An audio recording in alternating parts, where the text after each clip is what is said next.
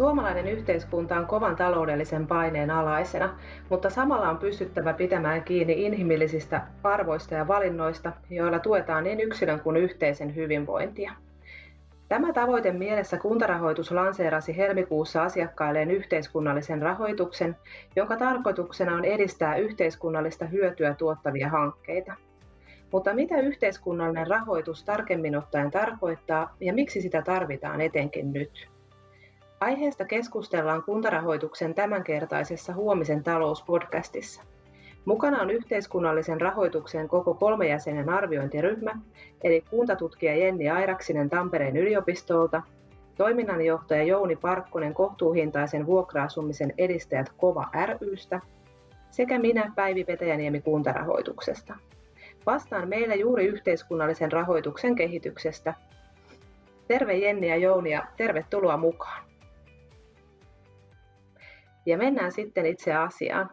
Yhteiskunnallista rahoitusta voivat saada kuntarahoituksen asiakkaat, eli kuntasektorin yhteisöt sekä valtion tukeman yleishyödyllisen asuntotuotannon toimijat. Miksi tällainen rahoitusmalli on tärkeä juuri näille toimijoille? Mitä Jenni mietit pitkän linjan kuntatutkijana? No, tämähän on hirvittävän tärkeä nimenomaan niille toimijoille, jotka tekee joka tapauksessa investointeja, jolla on suuri merkitys ihmisten hyvinvoinnille ja, ja alueiden elinvoimalle. Ja mä ehkä jakaisikin nämä, tavallaan tämän merkityksen kahtia, että, että yhtäältä on olennaista, että pystytään niin kuin hahmottamaan niiden investointien yhteiskunnallista hyötyä monesta eri näkökulmasta. Eli se jo hyödyttää tavallaan niitä kuntia tai, tai yhteisöjä, että he miettivät siinä jo investointivaiheessa, että minkälaisia laajoja vaikutuksia tällä on ihmisten hyvinvointiin, elinympäristöön ja, ja vaikkapa kunnan elinvoimaan. No toinen näkökulma on merkitys se, että on olennaista, että tehdään myös näkyväksi sitä yhteiskunnallista hyötyä voimallisesti tuottavaa toimintaa. Eli saadaan tavallaan semmoinen niin kuin niin kuin vähän noste sille toiminnalle, että me ollaan tehty tämmöinen investointi, me ollaan näin valtavasti mietitty tätä, näitä vaikutuksia ja sitten voidaan käyttää sitä, sitä tavallaan leimaa, että me ollaan saatu yhteiskunnallista rahoitusta. Eli yhtäältä se vaikuttavuuden miettiminen muuttaa jo asioita ja sitten toisaalta se eh, yhteiskunnallisen hyödyn näkyväksi tekeminen, niin sillä on merkitystä. Kyllä. Entä Jouni, mitä ajattelit, kun kuulit yhteiskunnallisesta rahoituksesta ensimmäisen kerran? Missä näet yhteiskunnallisen rahoituksen hyödyt? Taisi olla noin aika tarkalleen vuosi sitten kesällä 2019, eli vuosi sitten tosiaan, kun, kun tuota, kuulin yhteiskunnallisesta rahoituksesta ensimmäisen kerran, ja, ja tilanne liittyi siihen, että meiltä kuntarahoituksesta oltiin, oltiin minun yhteydessä, ja, ja kysyttiin, että olisiko, olisiko kiinnostunut tulemaan tähän työhön työhön mukaan tällaiseen ohjausryhmään. Ja, ja siinä sitten, sitten tota, mulle selitettiin sitä, että minkälainen tämä yhteiskunnan rahoitus on ja minkälaisia suunnitelmia siihen, siihen liittyy, niin, niin tuota, kyllähän, kyllä tuota, niin tälleen yhteiskunnallisesti aktiivisille ihmisille, niin, niin tuota, kyllä tämä kuulosti heti alusta alkaen monin tavoin kiinnostavalta mallilta näitä erilaisia raho- hankkeita rahoittaa ja, ja tuota, ennen kaikkea mä tästä yhteiskunnallisen hyödyn esille tuomisen näkökulmasta tässä, tässä yhteiskunnallisessa rahoituksessa pidän. Sinänsä mä uskon, että, että, tota, että tässä yhteiskunnallisessa rahoituksessa erilaiset hankkeet tulee aikaisempaa paremmin esille ja ehkä, ehkä tämän, tämän uudenlaisen rahoitustuotteen kautta saavat sitten myöskin, myöskin ihan aiheellista, aiheellisestikin niin näkyvyyttä. Ja, ja uskon kyllä, että samalla tässä voidaan niin kuin nostaa uusia ja, ja innovatiivisiakin toimintatapoja esille nimenomaan sieltä arjesta, niistä, niistä tuota, asuntorakentajista, kunnista ja muista toimijoista, jotka tämän, tämän yhteiskunnallisen rahoituksen portfolioon mukaan pääsee. Ja, ja henkilökohtaisesti kyllä toivon, että, että sitten tähän yhteiskunnalliseen rahoitukseen valittuja hankkeita benchmarkataan ympäri Suomen ja, ja niitä sitten myöskin jalostetaan sitten paikallisesti sopiviksi, sopiviksi ja eri toimijoille sopiviksi hankkeiksi. Eli tavallaan mä näen, että tässä tulee toivon mukaan vielä tämmöinen positiivinen oravan pyörä, joka, joka sitten levittää tätä ilosanomaa yhä laajemmin. Entä miksi koitti tärkeäksi lähteä mukaan tähän arviointiryhmän työhön, jos vaikka Jenni vastaa ensin? No minusta oli ensinnäkin kiinnostava. Mähän en ole mikään niin kuin, rahoituksen tai investointien suuri asiantuntija, mutta sen sijaan mä olen niin kuin, pohtinut sitä paljon, että miten me voitaisiin niin kuin, ruveta ajattelemaan varsinkin kuntien toimintaa niin kuin aina investointina tulevaisuuteen. Ja, ja miten me saataisiin, niin kuin, kun on kaikki nämä nämä ajatukset, puhutaan elinympäristöstä, hyvinvoinnista, elinvoimasta, ne on niin kuin valtavan kietoutuneita toisiinsa, niin miten me saataisiin sellaisia viitekehyksiä, jossa me aika tasapainoisesti pystyttäisiin niin kuin tarkastelemaan erilaisten toimenpiteiden vaikutuksia laajasti. Paljon puhutaan kestävästä kehityksestä, SDG on, on niin kuin olennainen tapa tavallaan jäsentää sitä, mutta minusta tämä on erinomainen nimenomaan siitä syystä, että tämä ei ole tällaista yleistä kestävä kehityspuhetta pelkästään, vaan tässä ihan selkeästi niin kuin katsotaan sitä, sitä että, että minkälaisia pitkän tähtäimen vaikutuksia hyvinvointiin, yhteisöllisyyteen ja elinvoimaan näillä erilaisilla hankkeilla ja investoinneilla on. Haluaako Jouni lisätä jotain?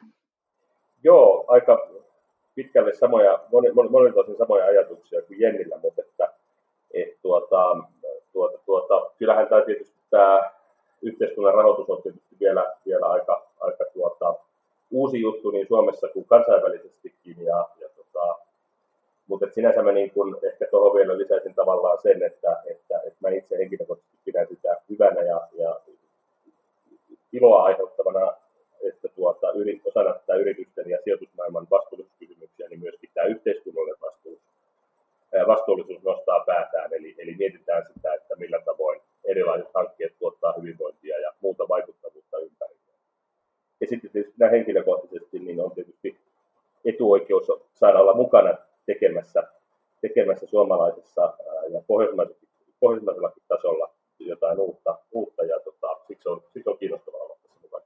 Yhteiskunnallisella rahoituksella rahoitettavat hankkeet voivat siis olla kuntien investointeja tai yleishyödyllisen asuntotuotannon kohteita. Hankkeet voivat kuulua asumisen, hyvinvoinnin ja koulutuksen alueelle. Mukaan hyväksyttävän hankkeen pitää tuottaa laaja-alaista yhteiskunnallista hyötyä. Meillä on määritelty rahoitukselle viitekehys, jonka mukaan hankkeen on edistettävä yhdenvertaisuuden, yhteisöllisyyden, hyvinvoinnin tai alueen elinvoiman toteutumista. Ensimmäisille yhteiskunnallisen rahoituksen hankkeille annettiin vihreää valoa pari viikkoa sitten. Näiden joukossa ovat esimerkiksi erityisryhmille tarkoitettu settlementtiasuntojen kohde Espoon Tapiolassa ja uusi hyvinvointikeskus Sopukka Sodankylässä pohjoisessa. Mikä näkemyksenne on, miksi juuri nämä kohteet täyttävät yhteiskunnallisen rahoituksen kriteerit niin hyvin? Jos Jouni aloittaisi tällä kertaa. Joo, minusta nämä, tai nämä valitut hankkeet oli poimittu kuntarahoituksen saapuneista, saapuneista laajoista hankerahoitusten joukosta ja, ja, tota, ja kyllä kun me, mun nähdäkseni niin nimenomaan nämä hankkeet, jotka, jotka niin tuottaa sitä monialasta ja laaja-alasta hyötyä. Ja esimerkiksi tässä settlementtiasuntojen Espoon Tapiolaan sijoittuvassa hankkeessa pidimme ansiokkaana sitä, että siinä yhdistetään normaalia vuokra-asumista ja erityisryhmien asumista samassa hankkeessa. Ja, ja sillä edistetään asumisen normaaliuden periaatetta ja nimenomaan integroidaan erityisryhmien asumista tavallisen asumisen sekaan. Lisäksi arvioimme, että hanke vähentää myös yksinäisyyttä ja edistää yhteisöllisyyttä.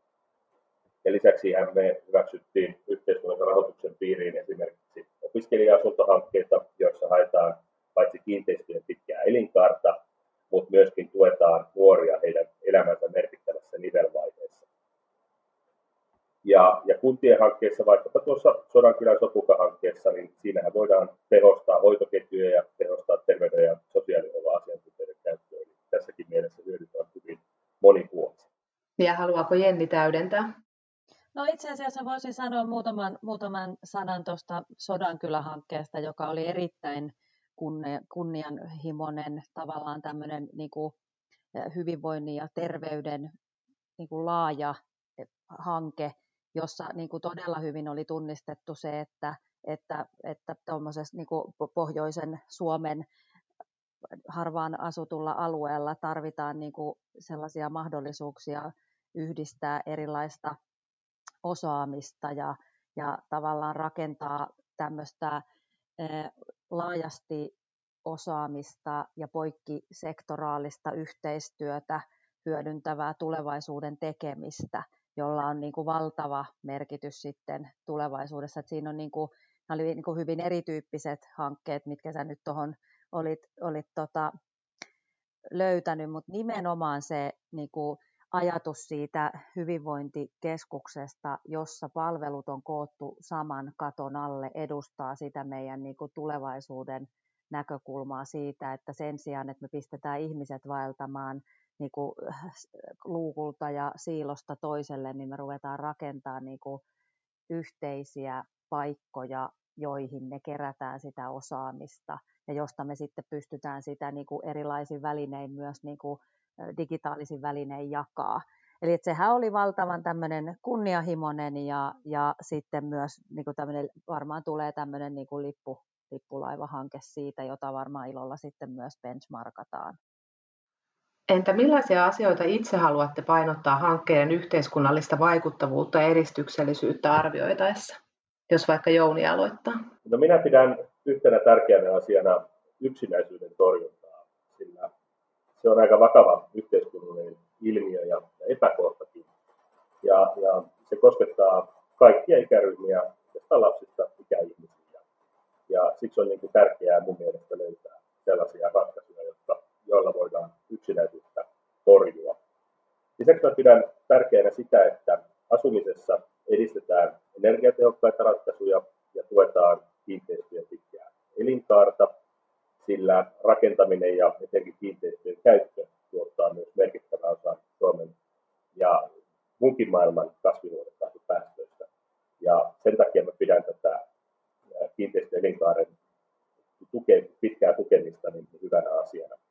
Ja on myös selvää, että, että tämä elinkaariajattelu tuo myös sitten kiinteistön käytön aikaisia säästöjä.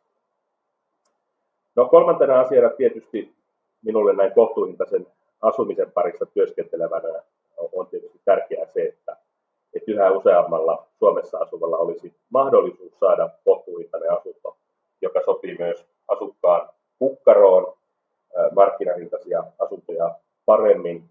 Ja, ja tämä ilmiö tietysti korostuu etenkin suuremmilla kaupunkiseuduilla.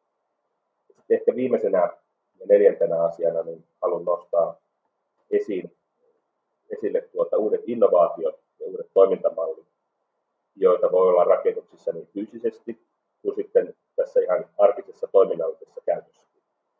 Ja esimerkiksi juuri tämä erilainen toiminnan, toimintojen tehostaminen ja toimintojen integrointi on hyviä malleja, joita haluan olla painottamassa myös rahoituksen hankkeiden valintaan. No aivan loistavat, loistavat pointit, Jounilla en itse olisi pystynyt niitä tiivistämään noin, noin mahtavasti ja komppaan kyllä ihan kaikkea nimenomaan sitä niin kuin kysymystä yksinäisyydestä, jota voidaan niin kuin lievittää mahdollistamalla erilaisia kohtaamisia ja, ja sitten niin kuin itseeni mua tässä viehättää se nimenomaan se tavallaan laaja katsantokanta, jossa me voidaan katsoa niin kuin hyvinvointia laajasti, me voidaan katsoa kestävyyttä laajasti, eli vaikutuksia elinympäristöön laajasti ja sitten elinvoimaan laajasti.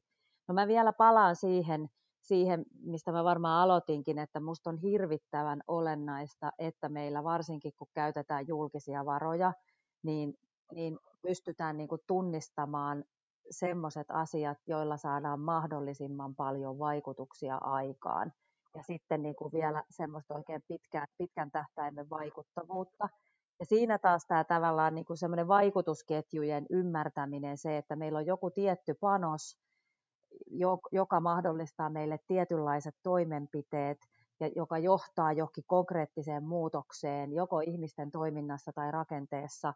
Ja sitten se niin kuin äärimmäinen tavoite on se vaikuttavuus, että, ma, että ihmisille mahdollistuu heidän niin kuin hyvinvointiinsa kehittäminen, mikä puolestaan sitten kääntyy yhteiskunnalliseksi hyödyksi, kun ei tarvitse niin paljon korjaaviin toimintoihin käyttää niitä resursseja. Eli se koko niin kuin vaikutusketjun oivaltaminen on niin kuin hirvittävän tärkeää meille, että varsinkin kun me pelataan niin kuin julkisilla varoilla. Pitäisi saada mahdollisimman paljon hyvää jokaisesta eurosta, joka me tähän yhteiseen pottiin laitetaan.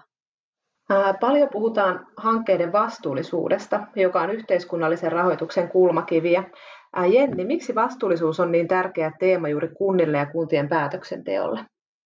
No sehän on ihan hirvittävän tärkeä. Se tavallaan, niin kuin, vaikkei siitä aikaisemmin ole ihan samalla tavalla puhuttu, niin sehän on tämän koko meidän järjestelmän niin kuin kulmakivi. Se, että, että ihmisille tulee sellainen käsitys, että, että päätöksentekijät kantaa vastuuta ja käyttää niitä yhteisiä varoja ja ohjaa sitä yhteistä kehitystä semmoiseen suuntaan, joka on meille kaikille hyväksi. Puhutaan niin kuin legitimiteetistä ja, ja varsinkin puhutaan usein legitimiteettikriisistä, kun vaikka, vaikka pohditaan sitä, että miksi äänestysaktiivisuus ei valtoimenaan nouse tai, tai mitä varten ihmiset eivät osallistu, vaikka heille yritetään siihen luoda mahdollisuuksia. Niin mitä paremmin pystytään osoittamaan, että kunnat pystyy niin vastuulliseen toimintaan, niin sitä helpompaa on ihmisten luottaa siihen, että siellä tehdään just niitä asioita, mitä varten ne epelit sinne on äänestettykin, ja sitten sitä tavallaan paremmin ää, myös ihmiset pystyy toimimaan sellaiseen niin kuin, niin kuin oman elämänsä kannalta rakentavaan suuntaan. Ja, ja se tavallaan niin kuin minusta on, on niin kuin olennaista juuri se, että silloinkin kun toimitaan vastuullisesti, niin sitten voidaan, on jotain menetelmiä, joilla voidaan niin kuin erityisen hyvää ja vastuullista toimintaa nostaa esiin, koska useinhan me hirvittävän helposti keskustellaan niistä epäkohdista. Sama kysymys on esimerkiksi eettisyyden kanssa. Aika harvoin puhutaan eettisestä julkisesta johtamisesta, mutta korruptio, kun on hiukankin, niin siitä puhutaan ihan valtoimena. Eli tämä kääntää sen ajatuksen siihen, että sen sijaan, että odotetaan, että joku menee pieleen, niin nostetaan näkyviin sellaisia toimijoita, jotka ottaa tämän vastuullisuuskysymyksen tosissaan. Ja niin kuin Jouni tuossa aikaisemmin jo sanoi, että tämähän on niin kuin, niin kuin muuallakin kuin julkisella puolella niin kuin kovaa, kovaa valuuttaa, mutta julkisella puolella se on erityisen tärkeää, koska meidän järjestelmän toimintakyky edellyttää sitä, että ihmiset luottaa siihen.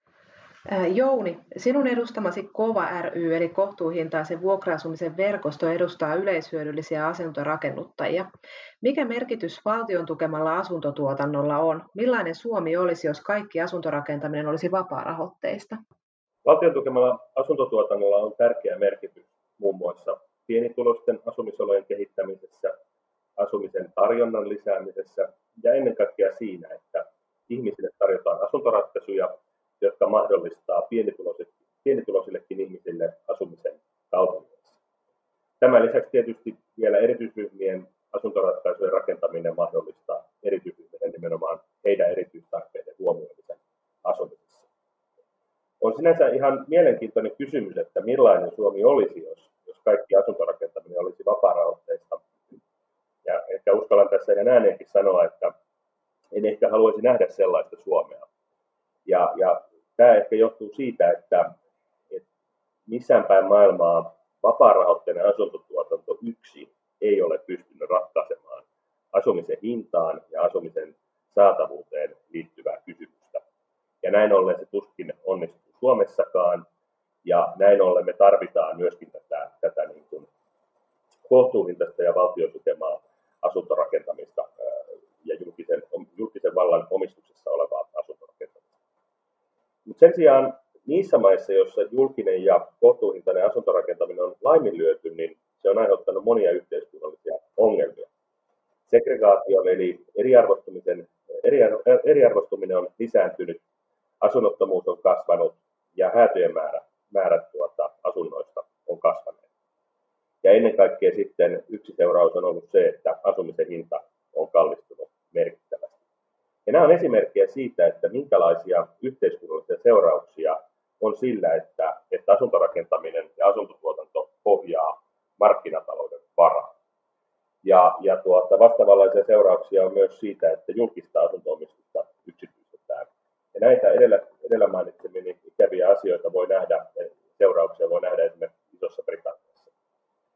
Lisäksi on mielenkiintoista se, että OECD eli taloudellisen yhteistyön ja kehityksen järjestö, jossa Suomikin on jäsenenä, niin tuossa viime vuonna julkaisi sellaisen raportin kurjistuvasta keskiluokasta. Ja, ja siinä käsiteltiin myös asumiseen liittyviä asioita ja, ja siinä todettiin todettiin oikeastaan se, että, että tämä asumisen hintaan ja saatavuuteen liittyvät ongelmat ei kosketa enää pelkästään pienituloisia, vaan monissa maissa myöskin keskiluokkaa, eli asumisen hinta on noussut selkeästi tällä vuosituhannella nopeammin kuin palkat, joka tietysti sitten tarkoittaa sitä, että nuoret, nuoret ihmiset, jotka on asuntomarkkinoille tulossa, niin heillä tämä tilanne vaikeutuu päivä päivältä, jos niin kuin ei lisätä myöskin kohtuuhintaista asuntorakennuttamista. Ja itse asiassa OECD suosittelikin siinä kyseisessä julkaisussaan niin sitä, jäsenmailleen sitä, että nimenomaan sitä kohtuuhintaista asuntorakentamista lisättäisiin merkittävästi, jotta tätä asumisen hintaa ja saatavuuteen liittyvää problematiikkaa voitaisiin voitais tuota, niin, niin, ratkaista. Mä itse olen taipuvainen vielä loppuun totean sen, että olen itse taipunut ajattelemaan, että markkinavoimat on hyvä renki, mutta huono isäntä asuntomarkkinoilla. Ja mä tarkoitan tällä sitä, että, että asuntomarkkinoillakin kannattaa hyödyntää markkinataloutta, mutta että tavallaan että puhtaaseen isänän rooliin tuota, markkinavoimia ei saisi päästä. Ja mä perustelen tätä väitettä sillä, että, että etenkin tämä ekonomistien puhkikkulun hokema siitä, että asuntojen yleisen tarjonnan lisääminen itsessään ja pelkästään ratkaisisi asumisen saatavuuteen ja hintaan liittyvät ongelmat ei mun mielestä noin mustavalkoisesti pidä paikkaansa. Sillä onhan se selvää, että jos, jos asumisen tarjontaa kasvatetaan merkittävästi, niin silloin se tarkoittaa sitä, että, että sijoittajien tuotot pienenevät, pienenevät kun, kun tuota, tarjonta kasvaa, ja eihän se sitten heidän intresseihin välttämättä, välttämättä niin kuin sovi, ja se johtaa sitten siihen, että silloin, silloin tuota, markkinavoimat sää, tuota, rajoittaa uuden asuntotuotannon rakennuttamista, joka sitten ennen pitkään taas johtaa siihen, että kysyntä ja tarjonta on epäsuhdassa, eli hintoja päästään, päästään nostamaan. Lisäksi sitten tuota, tuota, tuota, niin, tämä oikeastaan niin perustelee sen, että miksi me tarvitaan, tarvitaan muutakin kuin vapaisiin markkinoihin perustuvaa asuntorakentamista. Ja, ja loppuun ehkä vielä totean sen, lisää sen, että, että markkinavoimat ei, ei koskaan myöskään tuota kaikille sopivia asuntoratkaisuja. Suomi alkaa pikkuhiljaa avautua koronakriisin jäljiltä, mutta esimerkiksi taloudessa vaikutukset näkyvät vielä pitkään. Uusia investointeja ehkä arkaillaan, eikä juuri nyt tunnu välttämättä siltä, että uskallettaisiin jo täysillä katsoa tulevaisuuteen. Millaisia terveisiä haluaisitte lähettää kunta- ja asuntosektorin päätöksentekijöille, jotta investointikohteiden pitkäjänteinen ja eri käyttäjäryhmät huomioiva suunnittelu muistettaisiin vaikeidenkin aikojen keskellä? Jenni voi aloittaa. No ensinnäkin voimia ja, ja lehmähermoja ja minkin huumoria tähän ihan varmasti niin kuin todella raskaaseen jatkoon. Mutta toisaalta sitten mä kannustan aina varsinkin kuntia katsoa niin kuin eteenpäin niin kuin valtuustokauden yli ja vielä ehkä seuraavankin valtuustokauden yli. Ja varsinkin kun me puhutaan niin kuin materiaalisen maailman investoinneista, joiden niin kuin, niin kuin tavallaan joiden kanssa me eletään niin kuin kymmeniä ja kymmeniä vuosia, niin niissä ei kyllä kannata kauhean niin kuin, niin heilurimaisesti antaa niin kuin asioiden edetä. Tarkoitan sitä, että et ei saa, niin kuin, ei saa me, ryhtyä lyhyellä tähtäimellä tarkasteleen kysymyksiä, vaikka näyttääkin siltä, että, että lähiajat tulee olemaan tosi vaikeita. Eli mä kannustan siihen, että, että pyritään katsoa niin kuin tämän valtuustokauden loppuun ja ehkä jopa vielä niin kuin seuraavan valtuustokauden loppuun ja vähän jo seura- sitäkin seuraavalle valtuustokaudelle, että mihin suuntaan meidän, meidän kunta on kehittymässä, mitä me voidaan itse tehdä, että tämä olisi niin mahdollisimman hyvä paikka asua, elää ja yrittää, ja, ja että, että mitkä on ne investoinnit, jotka parhaalla mahdollisella tavalla tukee ihmisten hyvinvointia, toimeliaisuutta ja, ja niin kuin hyvää elämää ja arkea. Entäs Jouni? No tuota, asuntopuolelle ehkä terveisinä se, että, että tota, no ensinnäkin tietysti hyvä muistuttaa se tässäkin yhteydessä. Asuntorakentaminen on todella pitkäjänteistä puuhaa ja meillä asunto- ja kiinteistöalalla usein todetaankin, että meidän kvartaali on neljännesvuoden sijaan 25 vuotta. Ja tämä ehkä kuvaa sitä mittakaavaa ja lykäysluonteiseen omistukseensa, ja ajattelee ja lähestyy tätä, tätä teemaa. Ää, lisäksi kiinteistöjen korjaamista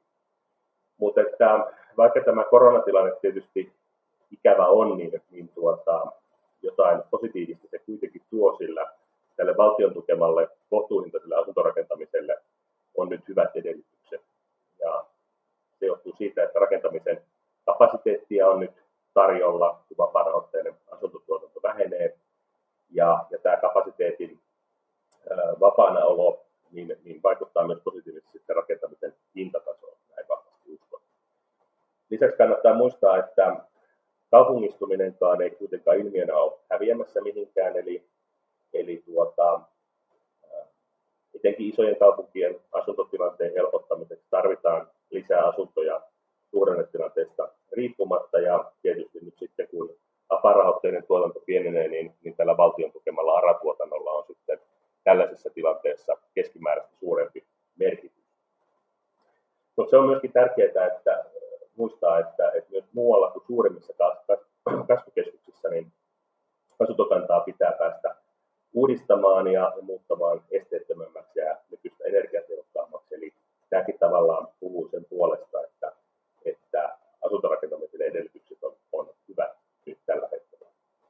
Ja lisäksi on hienoa, että, että hallituksen viime viikolla julkistamassa lisätalousarvioehdotuksessa on useita toimia julkistettu, jolla tuetaan nimenomaan tätä kohtuuhintaista asuntorakentamista ja, ja myöskin siellä on, on, on toimia ja keinoja kiinteistöjen vähähiilisyyden edistäviä ratkaisuja, kuten lämmitystapamuutosten toteuttamiseen. Ja samalla mun mielestä näillä toimilla voidaan osaltaan tukea koko rakennusalan työllisyyttä eri puolilla Suomea. Eli tavallaan summa summarum näin niin kuin yhteenvetona, että, että kyllä mun viesti asuntosektorille on se, että nyt on hyvä aika niin sanotusti laittaa kuokka maahan ja ryhtyä rakentamaan ja, ja korjaamaan kiinteistöjä. Pohditaan vielä lopuksi, että miten toivotte yhteiskunnallisen rahoituksen muuttavan suomalaista yhteiskuntaa. Millaisia tuloksia pitäisi saada aikaan, että olisitte ylpeitä roolistanne yhteiskunnallisen rahoituksen edistäjinä Suomessa? Haluaako Jouni nyt aloittaa? Voin aloittaa. Tuota, sinänsä yhteiskunta ei yleensä muutu ainakaan vapaaehtoisesti kovin nopeasti, vaikka yhteiskunnat nykyään onkin koko ajan jonkinlaisessa muutoksessa toki tämä kevät ja, ja tämän kevään tapahtumat on, on osoittanut sen, että ja pakottaneetkin ää, muutoksiin, erilaisiin muutoksiin ja, ja aika merkittäviäkin sellaisiin. Ja on tietysti mielenkiintoista nähdä, että miltä osin suomalainen yhteiskunta palaa sellaiseksi kuin se oli ennen koronavirusepidemiaa, ja aika näyttää tietysti. Ää, uskon kuitenkin, että yhteiskunnan rahoitus tekee aikaisempaa näkyvämmäksi hyvinvoinnin ja laaja-alaisten yhteiskunnallisten hyötyjen eteen ja lisäämiseen tehtäviä investointeja. Ehkä ideaalisesti, idealistisesti voisin summerata asiaa niin, että olisin erityisen tyytyväinen siinä vaiheessa, kun yhteiskunnan rahoitus tekisi itsensä tavallaan tarpeettomaksi. Ja tarkoitan tällä sitä, että, että laaja-alainen yhteiskunnallinen vaikuttavuus ja nämä erilaiset hyödyt otettaisiin automaattisesti huomioon erilaisissa investoinneissa jo niitä suunniteltaessa ja mietittäessä. Tämä tietysti ei varmasti tapahdu kauhean nopeasti, mutta jos verrokiksi vaikka ympäristökysymykset, niin kyllähän tämä ympäristövastuullisuus on vähitellen lyönyt itsensä aika voimallakin lävitse ja se alkaa olemaan vähitellen enemmän tai vähemmän automaattista ainakin tällä asunto- ja kiinteistöalalla. Mä uskon, että maailma siis muuttuu tekojen kautta ja on usko vahvasti myös siihen, että yhteiskunnan rahoituskin on tapa muuttaa maailmaa. Ja on ylpeä, että sain omalta osaltani olla tekemässä tätä muutosta. No mä voisin ehkä osaltani vähän niin kuin käyttää sitä vaikutusketjua, mitä mä olen tässä paasannut moneen kertaan. Niin se lyhyen tähtäimen tavallaan niin kuin, mikä pitäisi näkyä, olisi se, että, että tästä kiinnostuttaisiin valtavasti. Eli teille kuntarahoitukselle tulisi hirvittävästi yhteydenottoja siitä, että kuinka, kuinka t- tähän portfolioon pääsee ja mitä meidän on tehtävä. No sen jälkeen, kun tästä valtavasti kiinnostuttaisiin, tästä tuli sellaista niin kuin trendikästä valtavirtaa, ja sitten se rupeisi niin kuin muuttamaan sitä ajattelua, että joka ikisessä investoinnissa tehtäisiin niin kuin laaja-alasta ennakkovaikutusten arviointia, jossa otettaisiin huomioon tämmöiset niin kuin yhteiskunnalliset arvokysymykset kuin yhdenvertaisuus, hyvinvoinnin lisääntyminen, hyvä elinympäristö, mahtava arki ja niin edespäin. Ja sen jälkeen tavallaan tästä tulisi, tulisi niin kuin sellainen niin kuin normaali tapa. Että mä olen siinä mielessä Jounin kanssa ihan samaa mieltä, että, että, tota, että täydellisessä maailmassa ei tarvitsisi erikseen olla tämmöisellä leimalla rahoitusta, vaan kaikki rahoitus, jota tekisi nämä yleishyödylliset toimijat, niin olisi, olisi niin kuin tämmöisen analyysin kautta aina niin kuin pohdittu. Mutta että itse mä oon todella, niin kuin, paitsi että tässä oppii ihan hirveästi niin kuin erilaisista asioista ja näkökulmista, niin tässä pääsee katsoa niin kuin, niin kuin tavallaan tulevaisuuteen. Me nähdään niin kuin sellaisia hankkeita ja sellaisia asioita, jotka eivät vielä ole niin kuin materialisoituneet ihan niin kuin, niin kuin tavallaan konkreettisiksi rakennuksiksi. Ja se on minusta ihan, ihan niin kuin tosi upeaa, että, että mä saan olla tässä kurkistelemassa tulevaisuuteen ja tavallaan vielä mun mielestä semmoiseen yhteiskunnallisesti parempaan tulevaisuuteen. Tämänkertainen jakso alkaa olla loppukiitoksia vaille valmis. Lisätietoja yhteiskunnallisesta rahoituksesta löydät kuntarahoituksen sivulta osoitteesta kuntarahoitus.fi. Kiitos Jenni ja Jouni ja kiitos kaikille kuuntelijoille. Huomisen talous palaa jälleen pian uuden aiheen kanssa. Mukavaa päivänjatkoa kaikille ja hei hei!